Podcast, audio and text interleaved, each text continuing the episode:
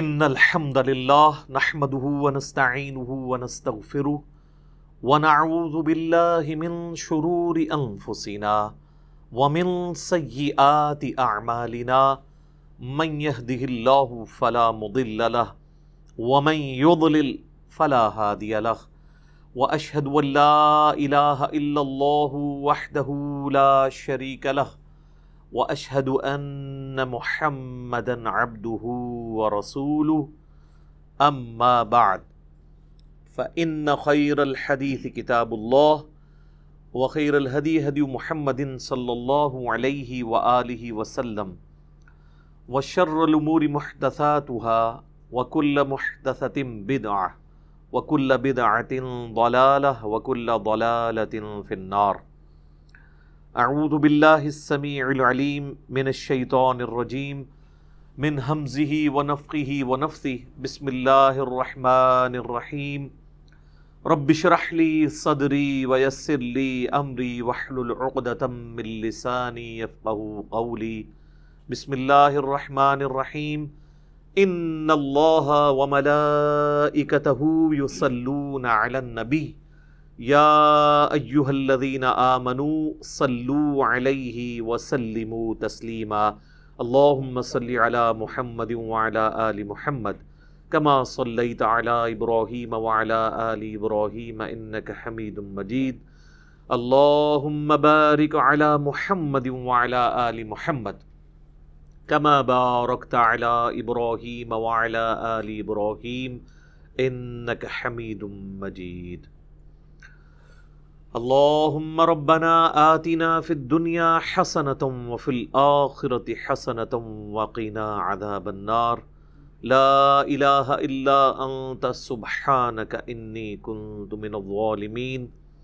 حسبنا الله ونعم الوكيل. يا حي يا قيوم برحمتك أستغيث. ولا حول ولا قوة إلا بالله العلي العظيم.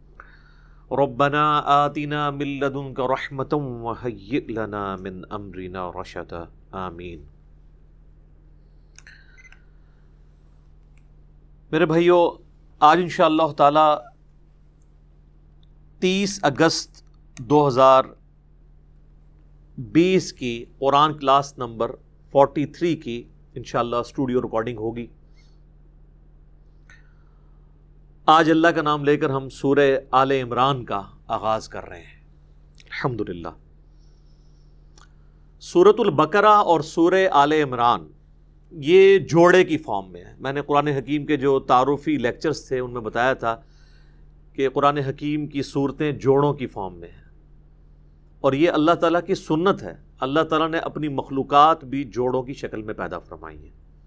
سورہ ازاریات میں آتا ہے نا کہ اللہ تعالیٰ نے ہر شے کو جوڑے کی شکل میں پیدا فرمایا اور اس میں حکمت یہ پوشیدہ ہے کہ بغیر جوڑے کے اگر کوئی ہستی ہے تو صرف اللہ کی ہستی ہے۔ اس میں بھی ایک توحید کا پیغام موجود ہے۔ انسانوں میں بھی مرد و عورت جوڑا ہے، جانداروں میں بھی، نباتات کے اندر بھی، حیوانات کے اندر بھی۔ جوڑا جب بھی کسی چیز کا ہوتا ہے، وہ دونوں چیزیں کمپلیمنٹری مل کے ایک مقصد کو پورا کرتی ہیں۔ مرد اور عورت دونوں میں سے ایک بھی اگر لنک مسنگ ہو جائے تو انسانیت کی نسل کا سلسلہ آگے نہیں چل سکتا۔ تو یہ دونوں مل کر ایک مقصد کو پورا کرتے ہیں۔ بالکل اس طریقے سے قرآن حکیم کی بھی جو صورتیں جوڑوں کی فارم میں ہیں، وہ مل کے ایک مقصد کو پورا کرتی ہے۔ کچھ حصہ ایک پورشن میں ہوتا ہے اور کچھ دوسرے میں۔ اور عموماً یہ سائملٹینیس کنٹراسٹ ہوتا ہے۔ اس کی بڑی واضح مثال جو ہے وہ سورت الفلق اور سورت الناس ہے۔ یہ بھی جوڑے ہیں۔ المعوذتین کہا گیا ہے انہیں بخاری اور مسلم میں۔ دو پناہ دینے والی صورتیں، اللہ کی پناہ دینے والی صورتیں۔ سورت الفلق ان چیزوں سے ڈیل کرتی ہے جو انسان پر باہر سے حملہ آور ہوتی ہیں۔ چاہے وہ حسد کی فارم میں ہو، چاہے وہ جادو ٹونے کی فارم میں ہو، ان ساری چیزوں کے اگینسٹ اللہ کی پناہ مانگی گئی ہے۔ اور سورت الناس ان شریر چیزوں کو ڈیل کرتی ہے جو انسان کے اندر سے چیزیں پیدا ہوتی ہیں۔ داخلی چیزیں، وہ خارجی چیزوں کو اور یہ داخلی چیزوں کو۔ تو یہ دونوں مل کے ایک مقصد کو پورا کرتے ہیں اور وہ یہ ہے کہ اللہ تعالیٰ کی پناہ حاصل کی جائے ہر اس چیز کے شر سے جو اس نے پیدا فرمائی ہے۔ چاہے وہ ایکسٹیریئر میں ہو یا انٹیریئر میں ہو۔ ظاہر ہے کہ شیطان کا خالق بھی اللہ ہے۔ اور انسان کے نفس کا خالق بھی اللہ ہے۔ تو شر یا خیر دونوں چیزیں اللہ کی طرف سے ہوتی ہیں۔ باقی انسان کی چوائس ہے کہ وہ کیا چوز کرتا ہے۔ بالکل اس طریقے پر سورت البقرہ اور سورہ عمران بھی جوڑے کی فارم میں ہے۔ سورت البقرہ کا مرکزی ٹاپک سابقہ امت مسلمہ بنی اسرائیل کے ایک خاص طبقے کو دعوت توحید اور دعوت رسالت پیش کی گئی اور وہ تھے جیوز، یہودی۔ بنی اسرائیلی میں ایک اور طبقہ ہے کرسچنس کا، نصارہ کا۔ ان کو یہ صورت ڈیل کرتی ہے سورہ عال عمران۔ اور خصوصاً اس کی ابتدائی جو آیات ہیں، تقریباً اسی کے قریب، جب نبی صلی اللہ علیہ وآلہ وسلم کی مبارک دعوت پھیلنا شروع ہوئی تو پوری دنیا میں بڑے بڑے حکمرانوں کے کان کھڑے ہو گئے۔ خصوصاً جب آپ نے خط لکھنے شروع کیے، رومن امپائر کو، پرشین امپائر کو۔ تو ظاہر ہے، مذہبی طبقہ بھی اس وقت حرکت میں آیا۔ نجران کے عیسائی تھے۔ تو وہ نبی الاسلام سے مجادلہ کرنے کے لیے یا مناظرہ کہہ لیں اور الٹیمیٹلی مباہلہ کرنے کے لیے آئے۔ تو ان کے آنے سے پہلے اللہ تعالیٰ نے نبی الاسلام کو کرسچنس کے جو فرسودہ نظریات تھے ان پر ایجوکیٹ کیا اس صورت کے ذریعے اور علمی دلائل سامنے رکھے۔ اور اسی میں پھر آیت مباہلہ بھی ہے، سورہ عال عمران کی آیت نمبر سکسٹی ون وہ انشاءاللہ جب آئے گی تو میں ڈسکس کروں گا۔ تو اس صورت کا مرکزی ٹاپک سابقہ امت مسلمہ بنی اسرائیل، ان میں سے بھی جو کرسچنز ہیں ان کی غلطیوں کو ہائی لائٹ کرنا اور دعوت حق ان کے سامنے رکھنا۔ یہ مرکزی ٹاپک ہے۔ اس کے علاوہ اور ٹاپک بھی آئے ہیں۔ غزب عہد کی لائیو کمنٹری اس کے اندر ساٹھ آیات کے اوپر ہے جو مسلمانوں سے ایک نبی علیہ السلام کی نافرمانی ہوئی جس کے سبب ایک واضح فتح جو ہے وہ شکست میں بدل گئی۔ تو اس پہ جو مسلمانوں کی سرزنش ہے وہ بھی اس کے اندر ڈسکس ہوئی ہے۔ سورہ عال عمران جو ہے یہ جوڑا ہے سورت البقرہ کا۔ اس کو سپورٹو وہ صحیح مسلم کی حدیث ہے کہ اللہ کے محبوب صلی اللہ علیہ وآلہ وسلم نے ارشاد فرمایا، قرآن پڑھا کرو، قرآن قیامت والے دن اپنے پڑھنے والے کے حق میں اللہ کے حضور سفارش کرے گا۔ اور پھر ساتھ ہی آپ نے فرمایا کہ یہ جو دو صورتیں ہیں سورت البقرہ اور سور آل عمران یہ ازہرا وین ہے دو روشن صورتیں۔ یہ قیامت والے دن دو بادلوں کی شکل میں یا پرندوں کے غول کی شکل میں آئیں گی اور اپنے پڑھنے والے کے لیے اللہ کے حضور جھگڑا کریں گے کہ اس کی بخشش ہو جائے۔ تو یہ اسپیسیفکلی نبی الاسلام نے ان دونوں صورتوں کا ذکر کیا جس میں یہ اشارہ موجود ہے۔ آپ نے ان دونوں کو ملا کر کہا ازہرا وین، دو چمکدار صورتیں۔ تو یعنی یہ جوڑے کی فارم میں نازل ہوئی ہیں۔ پھر اس صورت کا جو اینڈ ہے، وہ بھی بڑا جاندار ہے۔ بخاری اور مسلم دونوں میں حدیث ہے کہ نبی صلی اللہ علیہ وآلہ وسلم جب تحجد کے لیے اٹھتے تھے، تو آپ صلی اللہ علیہ وآلہ وسلم وضو کرنے سے پہلے آسمان کی طرف دیکھ کر سورہ آل عمران کی گیارہ آیات پڑھا کرتے تھے۔ نماز میں نہیں وضو کرنے سے بھی پہلے۔ ان نفی خلق السماوات والارض واختلاف اللیل والنہار آنورڈ اینڈ تک جس طرح سورت البقرہ کی آخری تین آیات بہت اہم ہے جن پہ میں نے پورا لیکچر پچھلا دے دیا تھا فورٹی ٹو قرآن کلاس۔ اسی طریقے سے سورہ عال عمران کی بھی جو آخری گیارہ آیات ہیں، وہ سورت البقرہ سے بھی آپ سمجھ لیں زیادہ جاندار ہیں، اپنے مضمون کے اعتبار سے، دعاؤں کے اعتبار سے، اسی لیے ان گیارہ آیات کے اوپر میں نے ایک بڑا ڈیٹیل لیکچر الگ سے ریکارڈ کروایا تھا، مسئلہ نمبر نیو سکسٹی فور کے عنوان سے۔ ہدایت تک پہنچنے کے لیے پانچ بنیادی سٹیپ کیا ہیں؟ وہ ان گیارہ آیات کی روشنی میں۔ اب یہ چونکہ جوڑا ہے تو جوڑے میں کچھ چیزیں کامن ہوتی ہیں، کچھ ریسی پروکل ہوتی ہیں۔ کامن چیز آپ دیکھ لیں کہ سورت البقرہ کا آغاز بھی الف لام میم سے ہو رہا ہے اور سور عال عمران کا آغاز بھی سیم انہی الفاظ کے ساتھ ہے۔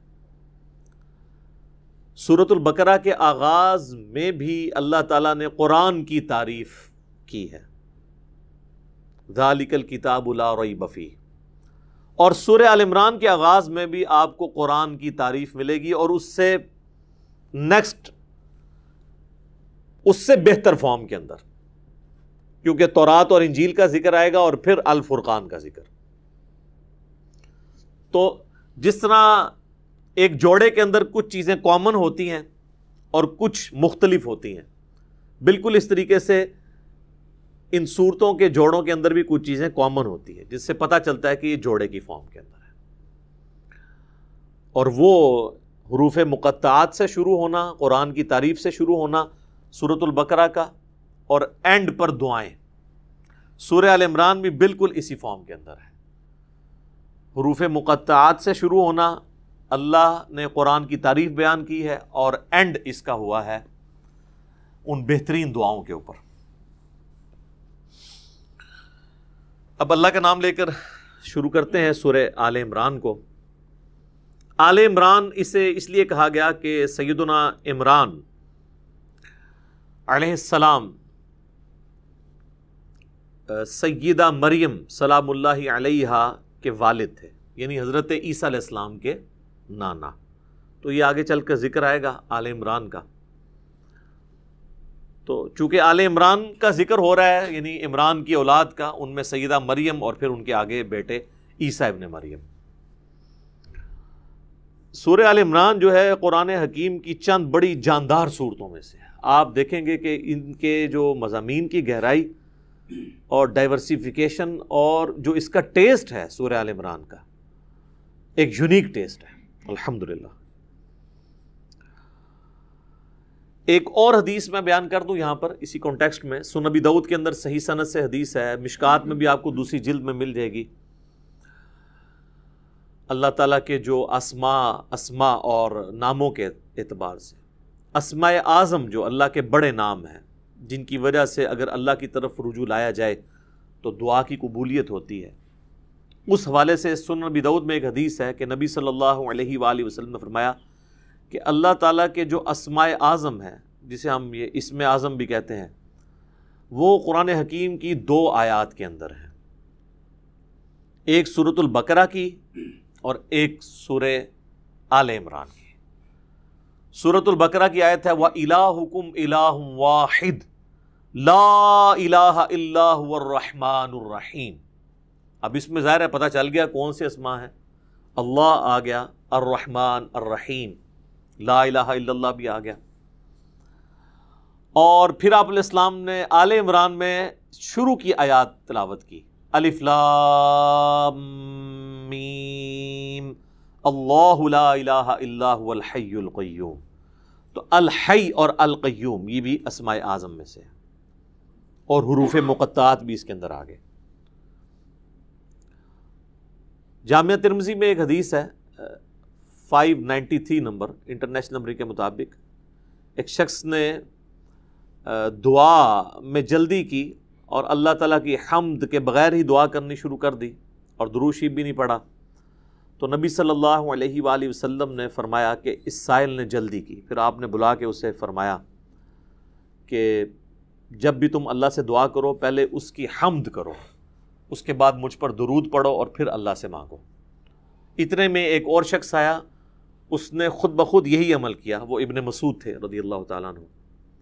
تو نبی الاسلام نے فرمایا، سل تو سل تو تو مانگ، تجھے دیا جائے گا۔ تو مانگ تجھے دیا جائے گا۔ تو دعاؤں کا پروٹوکول یہ ہے کہ جب بھی آپ دعا کریں، پہلے اللہ کی حمد بیان کرنی ہے اور حمد میں اسماء اعظم اس کے، اور اس کے بعد درو شریف۔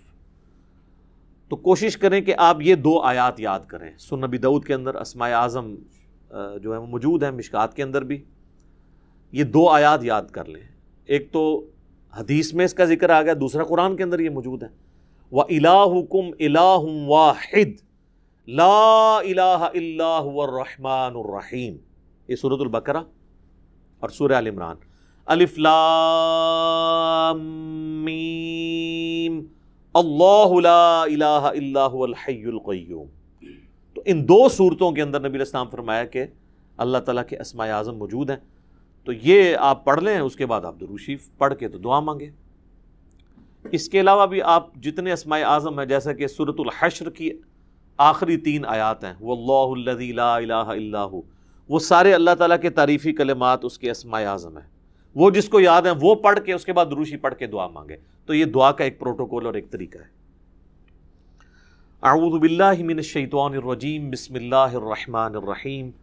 الف لام میم۔ حروف مقطعات ہیں۔ اللہ اور اس کے محبوب صلی اللہ علیہ وآلہ وسلم کے درمیان یہ کوڈ ورڈز ہیں۔ اللہ لا الہ الا هو الحی القیوم۔ اللہ ہی ہے کہ جس کے سوا کوئی معبود نہیں۔ وہ الحی ہے اور القیوم ہے۔ الحی وہ ہستی ہے جو خود سے زندہ ہو۔ کائنات میں ایک ہی ہستی ہے جو خود سے زندہ ہے۔ باقی سب کی زندگی ادھار ہے، مستار ہے، چاہے کوئی فرشتہ ہو، کوئی پیغمبر ہو، کوئی جن ہو، کوئی عام انسان ہو۔ کوئی جاندار ہو، کوئی بے جان ہو۔ ہر ایک کی زندگی ادھاری ہے، اللہ کے دینے پر ہے۔ جب تک وہ چاہے گا رہے گی، جب وہ چاہے گا ختم کر دے گا۔ کلو نفس ذائقت الموت۔ ہر جان نے موت کا مزہ چکھنا سارے فرشتوں نے مرنا ہے، سارے پیغمبروں نے مرنا ہے، سارے جنات نے مرنا ہے، سارے انسانوں نے مرنا ہے۔ یہ موت ہر مخلوق کی ڈیسٹنی ہے۔ یہ تقدیر میں چیز طے ہے۔ اللہ ایک ہستی ہے جسے موت نہیں آنی۔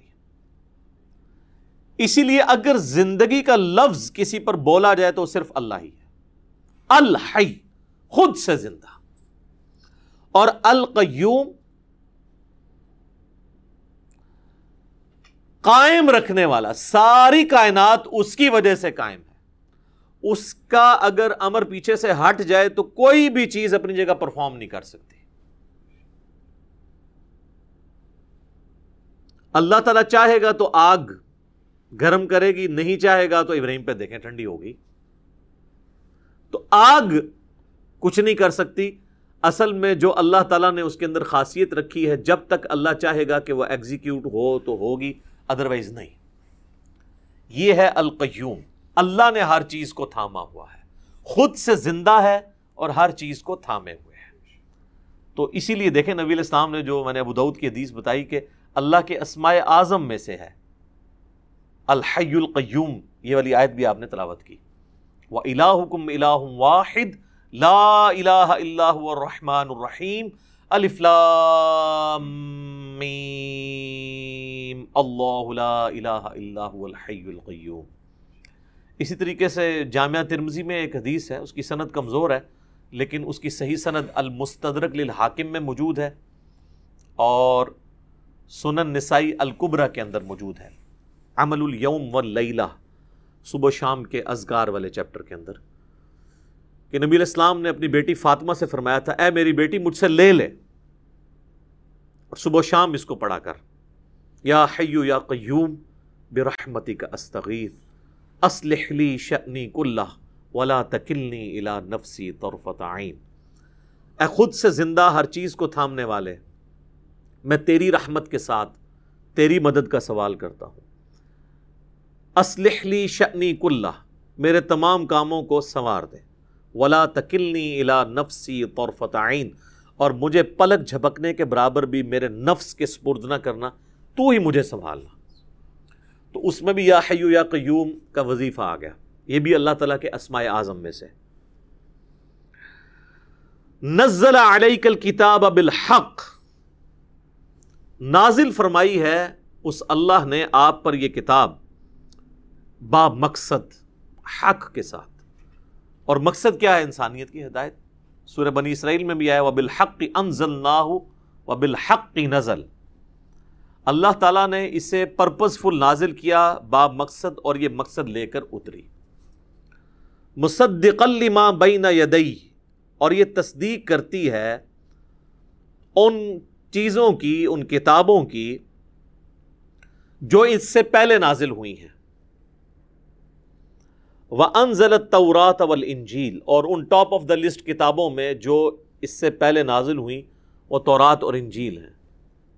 اور کتابیں بھی ہیں، زبور بھی ہے، ابراہیم علیہ السلام کے صحائف ہیں، باقی انبیاء کے، پیغمبروں کے صحائف بھی موجود ہیں۔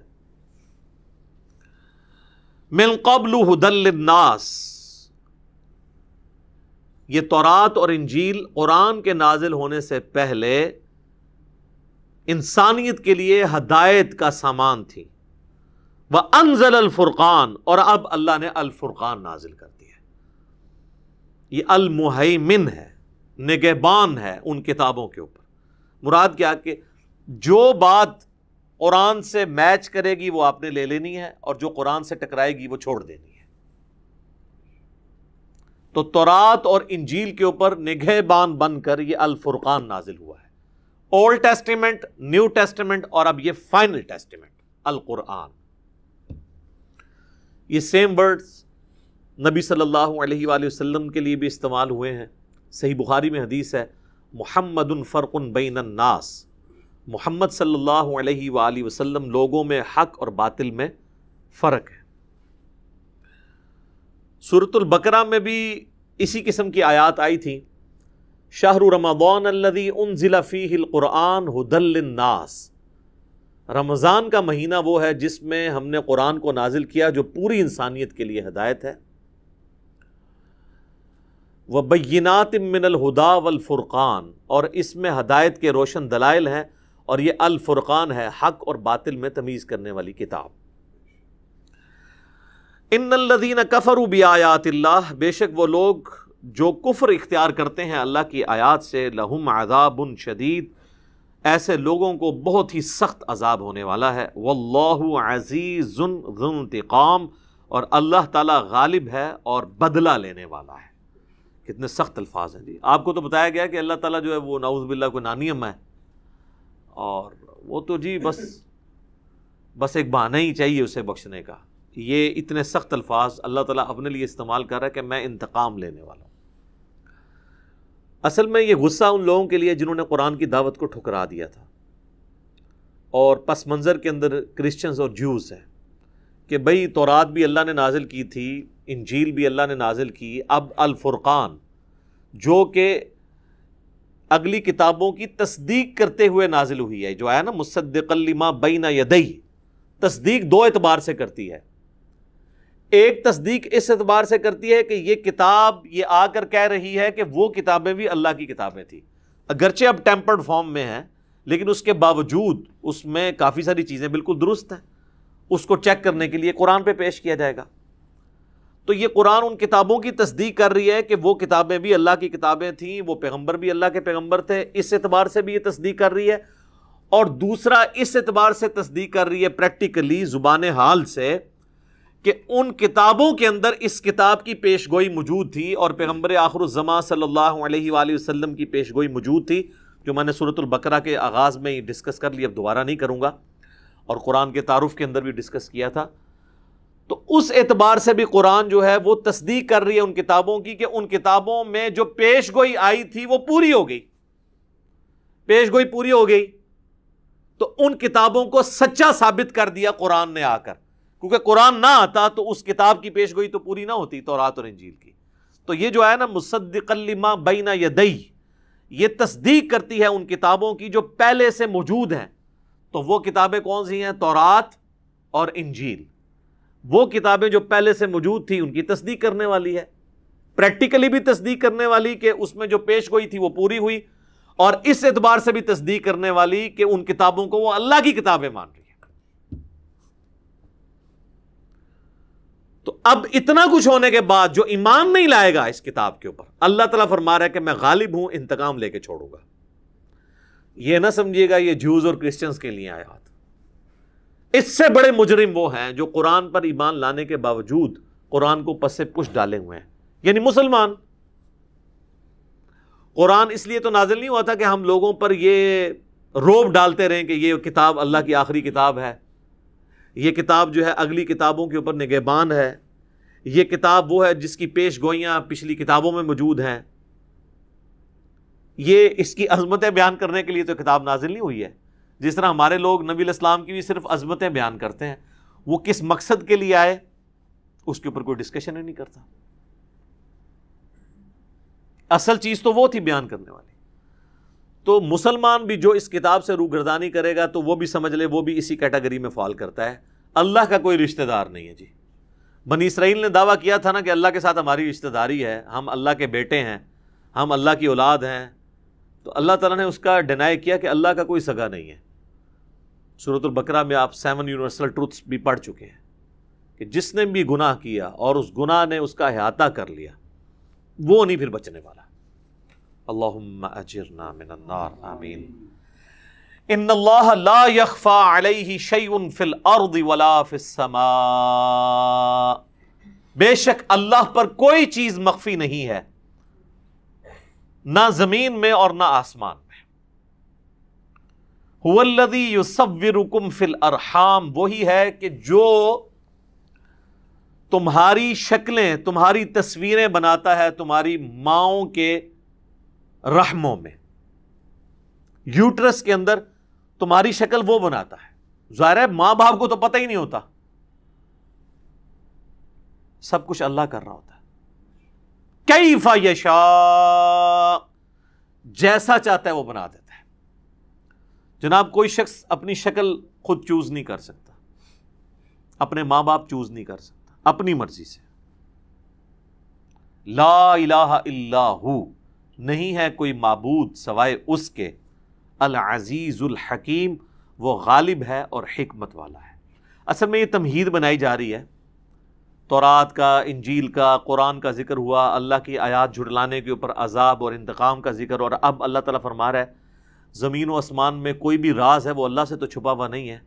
اور سب سے ایک اللہ تعالیٰ کی قدرت کا بڑا ایک نمونہ کہ اللہ تعالیٰ کروڑوں اربوں لوگوں کو پیدا کرتا ہے، ان کے ماؤں کے پیٹ کے اندر ان کی صورتیں بناتا ہے۔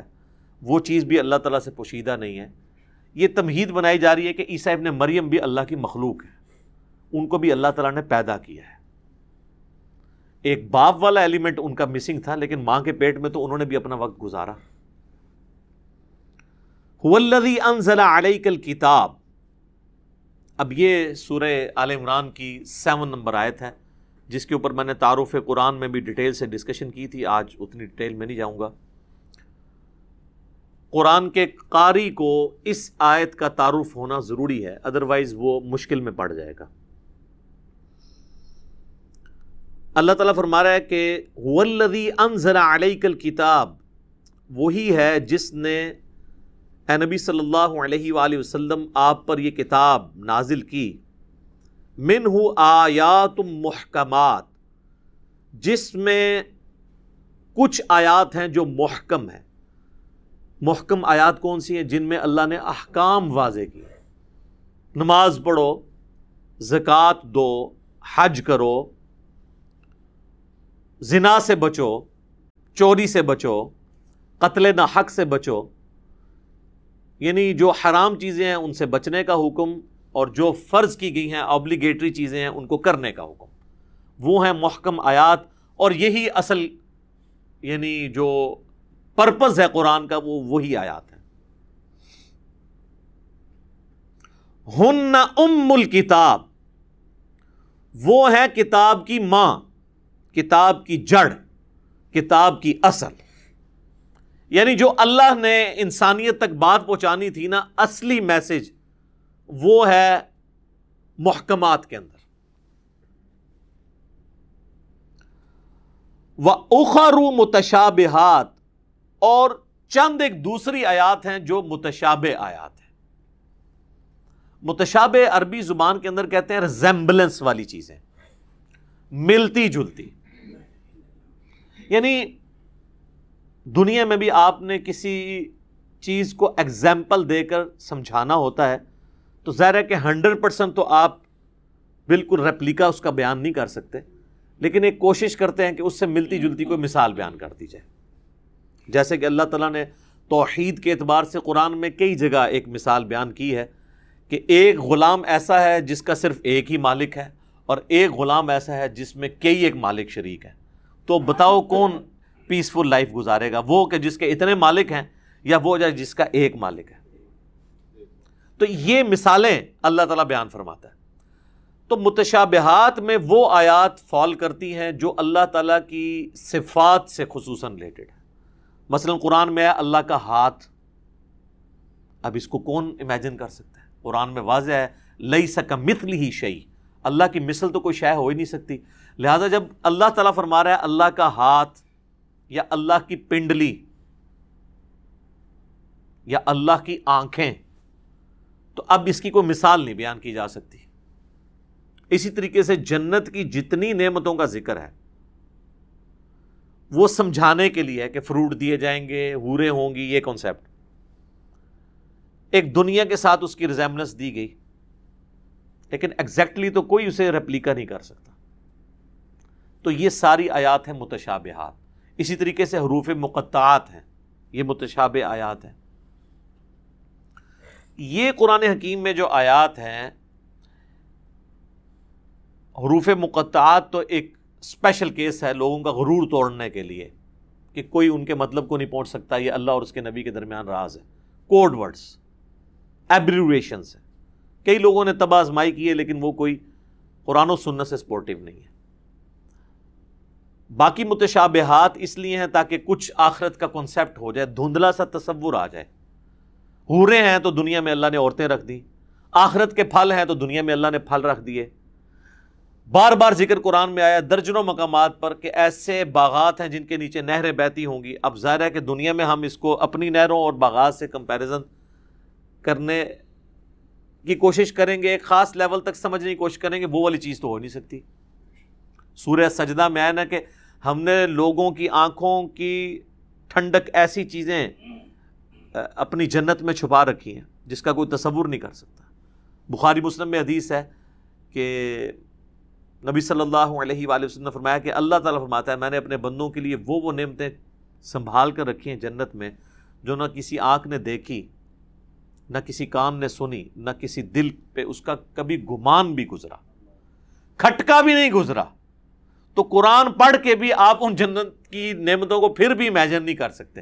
ایک دھندلا سا تصور لے کے آ سکتے ہیں۔ اس سے زیادہ نہیں۔ تو یہ ہیں آیات متشابہات۔ اور بعض جگہ تو اللہ تعالیٰ کیٹاگوریکلی متشابہات کو مینشن بھی کر دیتا ہے۔ جیسے کہا گیا، ولا تقول لمن يقتل فی سبیل اللہ اموات مت کہو ان کو جو اللہ کی راہ میں قتل کر دیے جائیں کہ وہ مردہ ہیں۔ بلکہ وہ تو زندہ ہیں، لیکن تمہیں ان کی زندگی کا شعور نہیں ہے۔ تو اب جب کہہ دیا کہ تمہیں زندگی کا شعور نہیں ہے، تو یعنی نو انٹری کا بورڈ لگا دیا اللہ نے کہ بس اس کو یوں ہی سمجھنا ہے کہ وہ آخرت کی زندگی ہے، اس کا تمہیں شعور نہیں ہے۔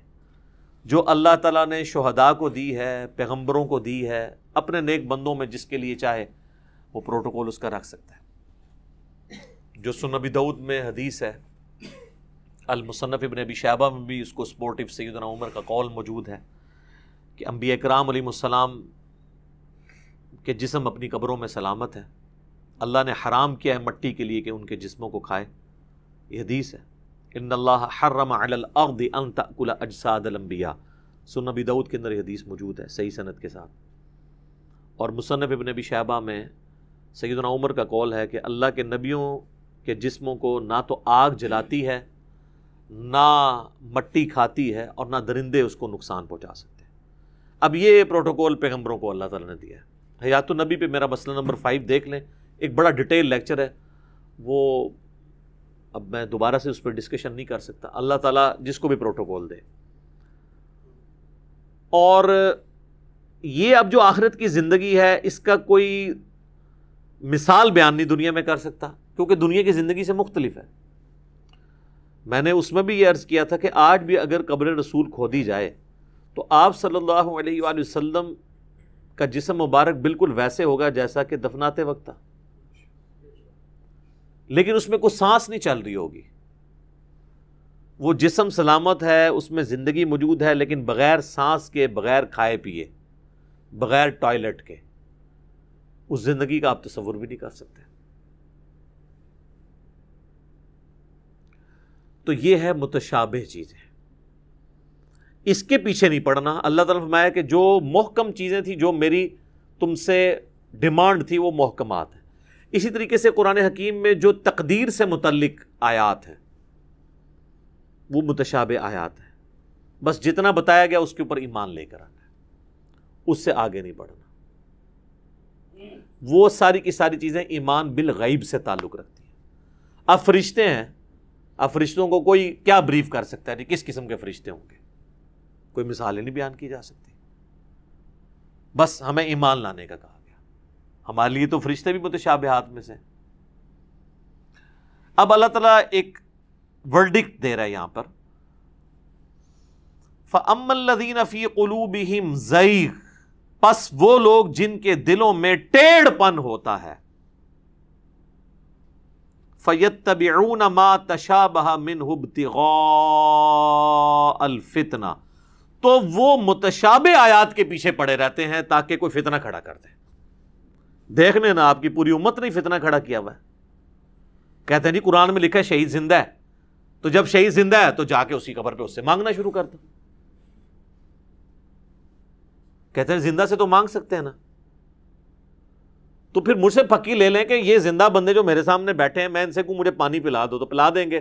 لاؤ کون سا بابا جو دفن ہے، جس کی قبر پہ جاؤ، تم ہی پانی پی کے بتا دو۔ اے کوڑا تو اے مدان ہونے چیک کر لینے زندہ ہے کہ نہیں زندہ؟ تو کہیں گے نہیں، وہ تو آخرت کی زندگی ہے۔ تو پھر مدد کہاں سے ہوئی؟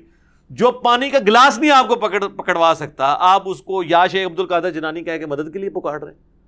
عقل کام کرتی ہے۔ اور اتنی عقل تو ایتھیسٹ کے اندر بھی موجود ہے۔ یہ چول تو وہ بھی نہیں مارتے۔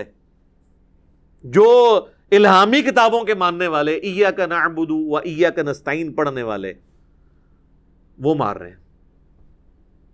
اور دوسری طرف ان کو ذرا سا مثال دے کے سمجھائیں تو فوراً سمجھ آ جائے گی کہ بارش کون برساتا ہے۔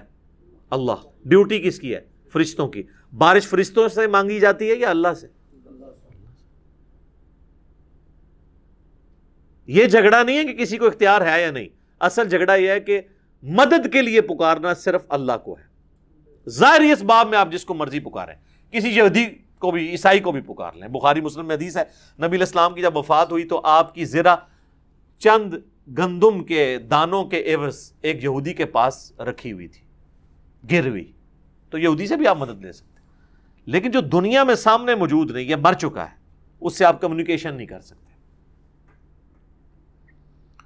تو اللہ تعالیٰ فرماتا ہے کہ جن کے دلوں میں ٹیڑھ پن ہوتا ہے نا، وہ ہمیشہ متشابہات کی پیروی کرتے ہیں تاکہ کوئی فتنہ کھڑا کریں۔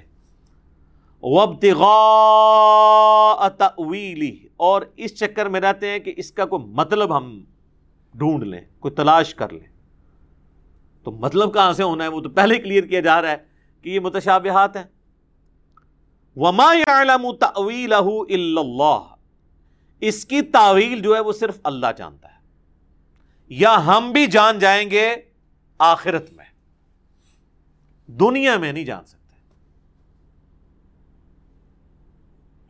وہ راسخون فل علم اور جو اے اہل علم ہے عشق دے چلے نہیں، اہل علم۔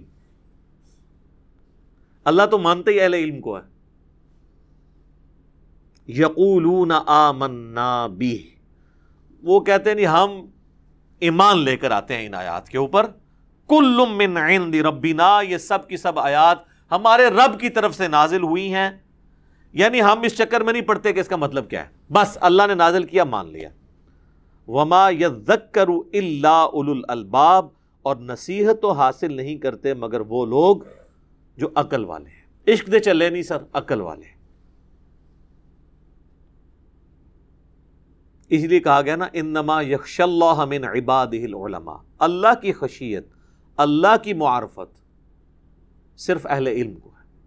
نبی الاسلام کو بھی دعا جو تعلیم کی گئی وہ یہی ہے، ربی زدنی علم سورہ تاہا کے اندر۔ اے رب، میرے علم میں اضافہ کر دے۔ سن ابن ماجہ میں حدیث ہے، نبی الاسلام فجر کے سلام پھیرنے کے بعد ام سلمہ کہتی ہیں ہماری ماں کہ فجر کا سلام پھیرنے کے بعد آپ دعا مانگا کرتے تھے، اللہم انی اسألک علما نافعا ورزقا طیبا وعملا متقبلا۔ میں ایسا علم مانگتا ہوں جو نفع بند ہو۔ اور ایسا رزق مانگتا ہوں جو پاک ہو اور ایسا عمل مانگتا ہوں جو تیری بارگاہ میں مقبول بھی ہو۔ یہ نہیں کہ عمل کر کر کے تھک جانے والے۔ عاملت الناصبہ۔ ایسا نہ ہو۔ باللہ تعالی۔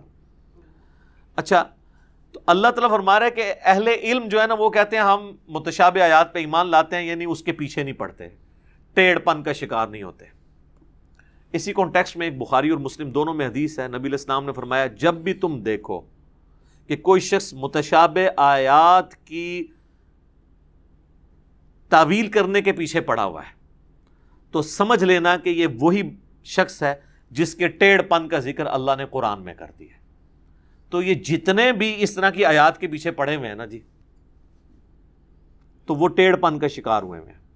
آپ دیکھ لیں امت کیا کر رہی ہے یعنی یہ حروف مقطعات کے تعویز بن کے گلے میں لٹکے ہوئے ہیں اور دکانوں کے اوپر لٹکائے ہوئے ہیں۔ اور اس کو پروموٹ کیا جا رہا ہے۔ یہ سب کے سب ٹیڑھ پن کا شکار ہے۔ تو نبی اسلام فرمایا کہ اگر کوئی ایسا کرتے ہوئے دیکھو تو سمجھ لو یہ وہی لوگ ہیں جن کا قرآن میں ذکر کیا گیا۔ اچھا ایک اور میں علم کی ایک یہاں بات ڈسکس کروں۔ یہ آیت ہے جسے اہل تشیعوں نے مس یوز کیا ہے۔ اہل تشیع چونکہ ایک امامت کا عقیدہ رکھتے ہیں، جس کی وجہ سے ہم ان سے یعنی بنیادی اختلاف رکھتے ہیں، عقیدہ امامت کے اعتبار سے۔ اس پہ میرا یوٹیوب پہ کلپ بھی موجود ہے۔ اب خیر، کئی سو سال تک دھکے کھانے کے بعد ان کو بات سمجھ آ گئی ہے۔ میں نے اسی کلپ کے اندر ڈسکس کیا تو اس میں جو بنیادی آیت جس کے اوپر عقیدہ امامت کھڑا ہے نا، وہ یہی ہے۔ وہ کہتے ہیں، جو قرآن میں ہے نا کہ متشابہ آیات ہیں اور ان کی تعویل صرف اللہ جانتا ہے۔ تو یہاں پر آپ دیکھیں، اس آیت میں وما یا علم تعویل اللہ اللہ کے بعد وقف ہے۔ دیکھیں آپ نے؟ یعنی یہاں پہ بات رک جائے گی کہ اس کی تعویل تو نہیں جانتا مگر اللہ۔ اور پھر اگلی بات ہے وہ راسخون فی العلم۔ اور جو اہل علم ہے نا، وہ تو کہتے ہیں ہم ایمان لے کر آئے۔ اب وہ کیا دو نمبری کرتے ہیں؟ وہ عقیدہ امامت کو ثابت کرنے کے لیے بیچ میں سے وقف نکال دیتے ہیں۔ وہ کہتے ہیں، وما یا علم تعویل اللہ وراسخون فی العلم۔ متشابہ آیات کی تعویل صرف اللہ جانتا ہے اور راسخ ہیں جو اہل علم وہ جانتے ہیں۔ اور پھر وہ عامہ اکرام کے اوپر جھوٹ مانتے ہیں علیہ السلام، وہ تو ہم بھی ان کو مانتے ہیں۔ حالانکہ اس وقت پوری دنیا میں جہاں کہیں بھی مصحف مسلمانوں کے چھپے ہوئے ہیں، اس میں یہاں پہ وقف موجود ہے۔ میں نے خود ایران کے چھپے ہوئے قرآن دیکھے ہیں، اسپیشلی شیعہ کی لائبریری میں جا کے وہاں پہ بھی یہاں پہ وقف ڈلا ہوا ہے۔ پھر میں نے وہاں ان کے علماء کو بھی کہا کہ یہ دیکھ لیں، اس قرآن پہ بھی یہاں پہ وقف ہے۔ تو آپ کس طرح یہ اٹھو مت، بیٹھو۔ اٹھو اٹھو مت کو لادہ کر دیں اور بیٹھو۔ تو مطلب کیا بیٹھ جاؤ۔ اور اگر اکٹھا پڑھیں، اٹھو مت، بیٹھو۔ تو اس کا مطلب کہ اٹھو نہیں۔ مت بیٹھو۔ اٹھو مت بیٹھو۔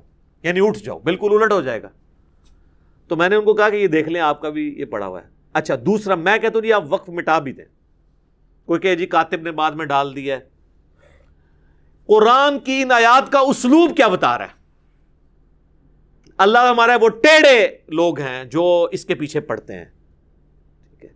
اور اس کی تعویل اللہ جانتا ہے۔ اور اہل ایمان کہتے ہیں، ہم ایمان لے کر آتے ہیں۔ سب چیزیں ہمارے اللہ کی طرف سے۔ یہ ان آیات کا مزاج کیا بتا رہا ہے؟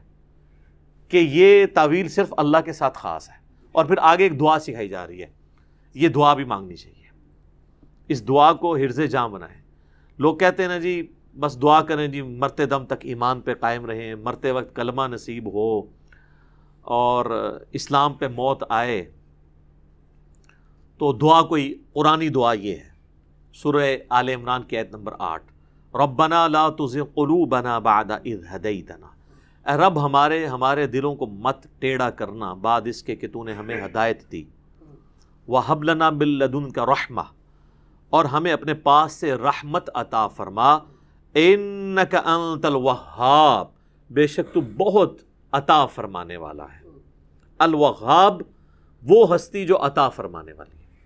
یہ ہے دعا استقامت کے لیے، اسے یاد کیا جائے۔ اسی طریقے سے جو جنازے پہ دعا پڑھی جاتی ہے، جامعہ ترمزی سن ابی دعود سن ابن ماجہ میں اس کے اینڈ پہ بھی کیا آتا ہے؟ اللہم من نحییتہو مننا فأحیہی علی الاسلام۔ اے اللہ، جب تک مجھے زندہ رکھنا، ہمیں زندہ رکھنا، تو اسلام پر۔ ومن توفیتہو مننا فتوفہو علی الایمان۔ اور جب تو ہمیں توفی کرنا، موت دینا، تو ایمان کی حالت میں موت دینا۔ آمین۔ تو یہ دعا بھی سکھائی جا رہی ہے ٹیڑھ پن سے بچنے کے لیے کہ اہل ایمان جو علم میں راسک ہے وہ کہتے ہیں اللہ ہمارے دلوں کو ٹیڑھا نہ کرنا۔ تو ٹیڑھا نہ کرنا مطلب کیا؟ ان لوگوں کے دل ٹیڑھے ہیں جو کہ متشابہات کے پیچھے پڑتے ہیں۔ تو جن راسخون فی العلم کی تعریف بیان ہو رہی ہے، وہ تو خود ہی دعا کر رہے ہیں کہ اللہ ہمارے دلوں کو ٹیڑھا نہ کرنا۔ یعنی وہ جو ٹیڑھ پن والا کام ہے نا، متشابہات کے پیچھے پڑنے والا، وہ نہ میرے اندر آئے۔ تو یہ آیات خود حفاظت کر رہی ہیں۔ قرآن میں نہ باطل آگے سے داخل ہو سکتا ہے، نہ پیچھے سے، نہ دائیں سے، نہ بائیں سے۔ تو یہ وقف نہ بھی ہوتا نا، واللہ، اس کے بغیر بھی قرآن کا اسلوب بتا رہا ہے کہ یہ وقف لازمی بنتا ہے یہاں پہ۔ ربنا انکا جامع الناس لیوم اللہ ریب فیہ۔ اے رب، ہمارے بے شک تو جمع فرمانے والا ہے۔ سب لوگوں کو اس دن، جس دن میں کوئی شک نہیں یعنی قیامت کا دن۔ ان اللہ لا یخلف المیعاد، بے شک اللہ تعالی، اللہ تعالیٰ اپنے وعدے سے نہیں پھرتا۔ یعنی اس کے اندر ایک اللہ تعالیٰ کی طرف سے حوصلہ افزائی بھی ہے کہ اہل ایمان اللہ سے یہ دعا کرتے ہیں کہ اے اللہ، ہمارے دلوں کو ٹیڑھا نہ رکھنا، ہمیں ایمان پہ قائم رکھنا اور قیامت والے دن تو نے ہمیں جمع کرنا ہے اور اس دن جس میں کوئی شک نہیں ہے اور بے شک تو اپنے وعدے کی خلاف ورزی نہیں کرتا۔ یہ وعدہ کیا ہے؟ یہ دبے دبے الفاظ میں اللہ سے وہ بات کی جا رہی ہے کہ اے اللہ جو تو نے اپنے پیغمبروں کے ذریعے ہمیں وعدے دیے ہیں نا، کہ اگر ہم نے تیرے اس دین پہ زندگی گزاری تو ہمیشہ کی کامیابیاں ہمارا مقدر ہوں گی، تو اللہ تو تو اپنے وعدے سے نہیں پھرتا۔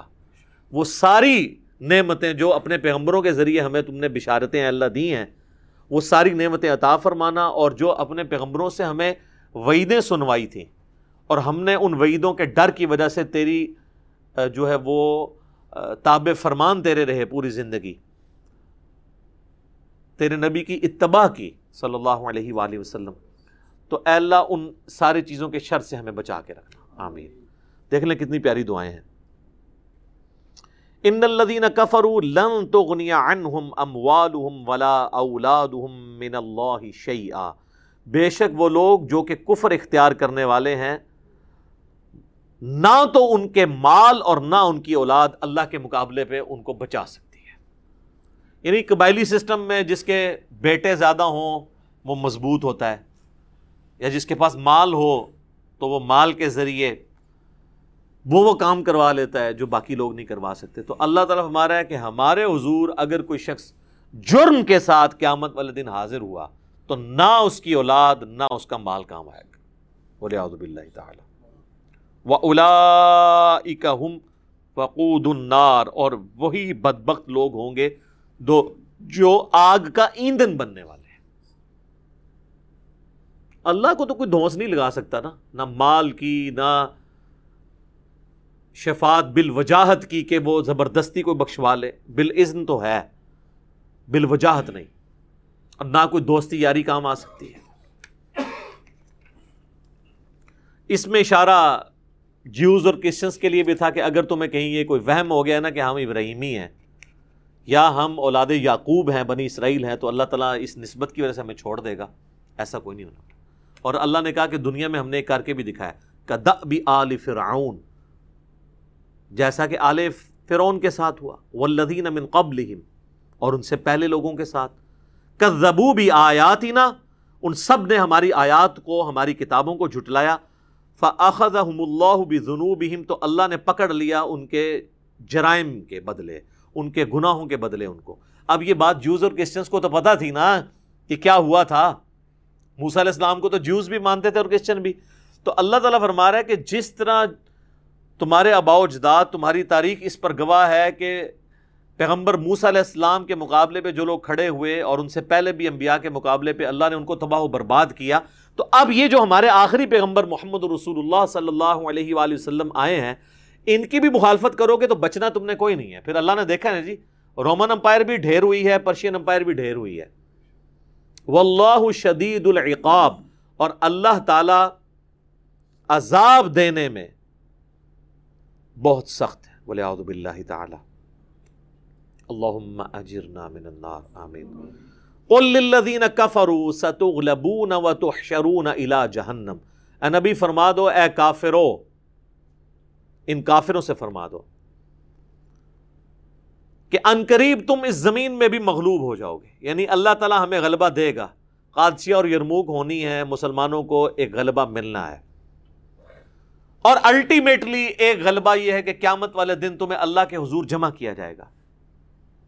اور جہنم کی طرف ہانکا جائے گا۔ وہ تو شرون الا جہنم وہ بکسل مہاد اور کیا ہی برا ٹھکانا ہے۔ قدکان لکم آیتن فی فی اتین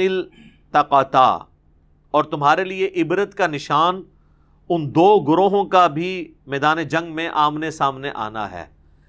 یعنی اللہ تعالیٰ نے یہودیوں کو بھی یہ بتایا کہ دیکھ لو کہ بھی الٹیمیٹلی تم پہ بھی اللہ کے عذاب کا کوڑا پڑنا ہے اور اس کی نشانی یہ ہے کہ غزوہ بدر میں دیکھو اللہ تعالیٰ نے کس طرح مدد کی تھی مسلمانوں کی۔ وہ دو گروہ جب ٹکرائے تھے تو وہاں پہ بھی تو اللہ تعالیٰ نے مدد کی تھی۔ اچھا وہ غزوہ بدر میں مسلمانوں کو جب فتح ہوئی نا تو یہ یہودیوں کے جو قبائل تھے، تو وہ کہا کرتے تھے بنو ندائر اور بنو قینقا کہ جی یہ تو عرب کے لوگوں سے تمہارا واسطہ پڑا تھا تو تم جیت کے ہو۔ کبھی ہمارے ساتھ تمہاری جنگ ہوئی نا تو پھر تمہیں بتائیں گے کہ جوان مرد کیسے ہوتے ہیں۔ حالانکہ خود اتنے بزدل تھے کہ یہ اوزو غزرے سے مارے کھایا کرتے تھے۔ لیکن ایک بڑک مارنے میں کیا ہے؟ ٹھیک ہے، جس طرح ہم ہمارے حکمرانوں کو بھی دیکھتے ہیں نا، جب اپوزیشن میں ہوتے ہیں تو ان کی بڑکیں سنیں۔ کہ جی میری حکومت میں ایسے ہوا تو میں پھر اس طرح کا وزیر اعظم نہیں ہوں گا۔ آپ دیکھیں گے جناب کہ پھر میں وہ ایگزیکیوٹ کروں گا اپنی پاور کو۔ تو لیکن جب وہ خود وزیر اعظم بنتے ہیں تو بالکل اس سے بھی گئے گزرے۔ تو بڑھ کے مارنا تو آسان ہے۔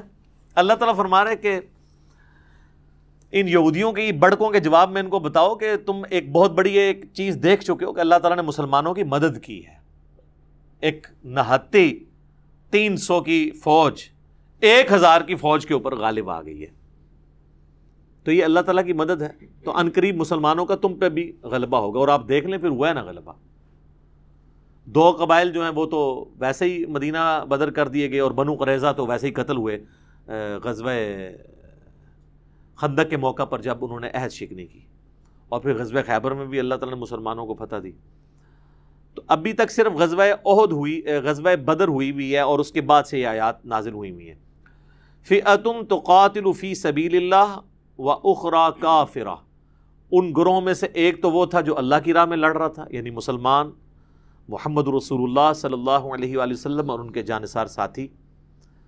و اخرا کافرا یرونہم مثلیہم، اور دوسرے تھے کافر، اور مسلمان انہیں دیکھ رہے تھے اپنے سے دگنا، رأی العین، اپنی آنکھوں سے۔ ویسے تو وہ تین گنا سے بھی زیادہ تھے، لیکن اللہ تعالیٰ نے ایک مسلمانوں کا حوصلہ بڑھانے کے لیے ان کو ایک تو ڈبل دکھایا۔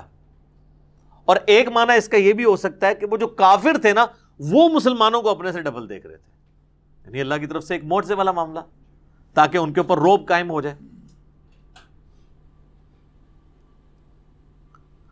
واللہ یؤید بنصرہ من یشاء، اور اللہ تعالی مدد فرماتا ہے اپنی طرف سے جس کی چاہتا ہے۔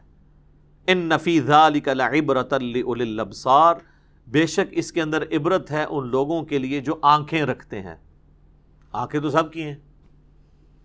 عبرت کی آنکھیں۔ عبرت کی آنکھیں ہوتی ہیں کہ آپ کوئی واقعہ دیکھیں تو اس سے کنسیو کریں کہ اب میں نے اپنے آپ کو ان واقعات کی روشنی میں کس طریقے سے امپروو کرنا ہے۔ بہت لوگ روڈ ایکسیڈنٹ دیکھتے ہیں۔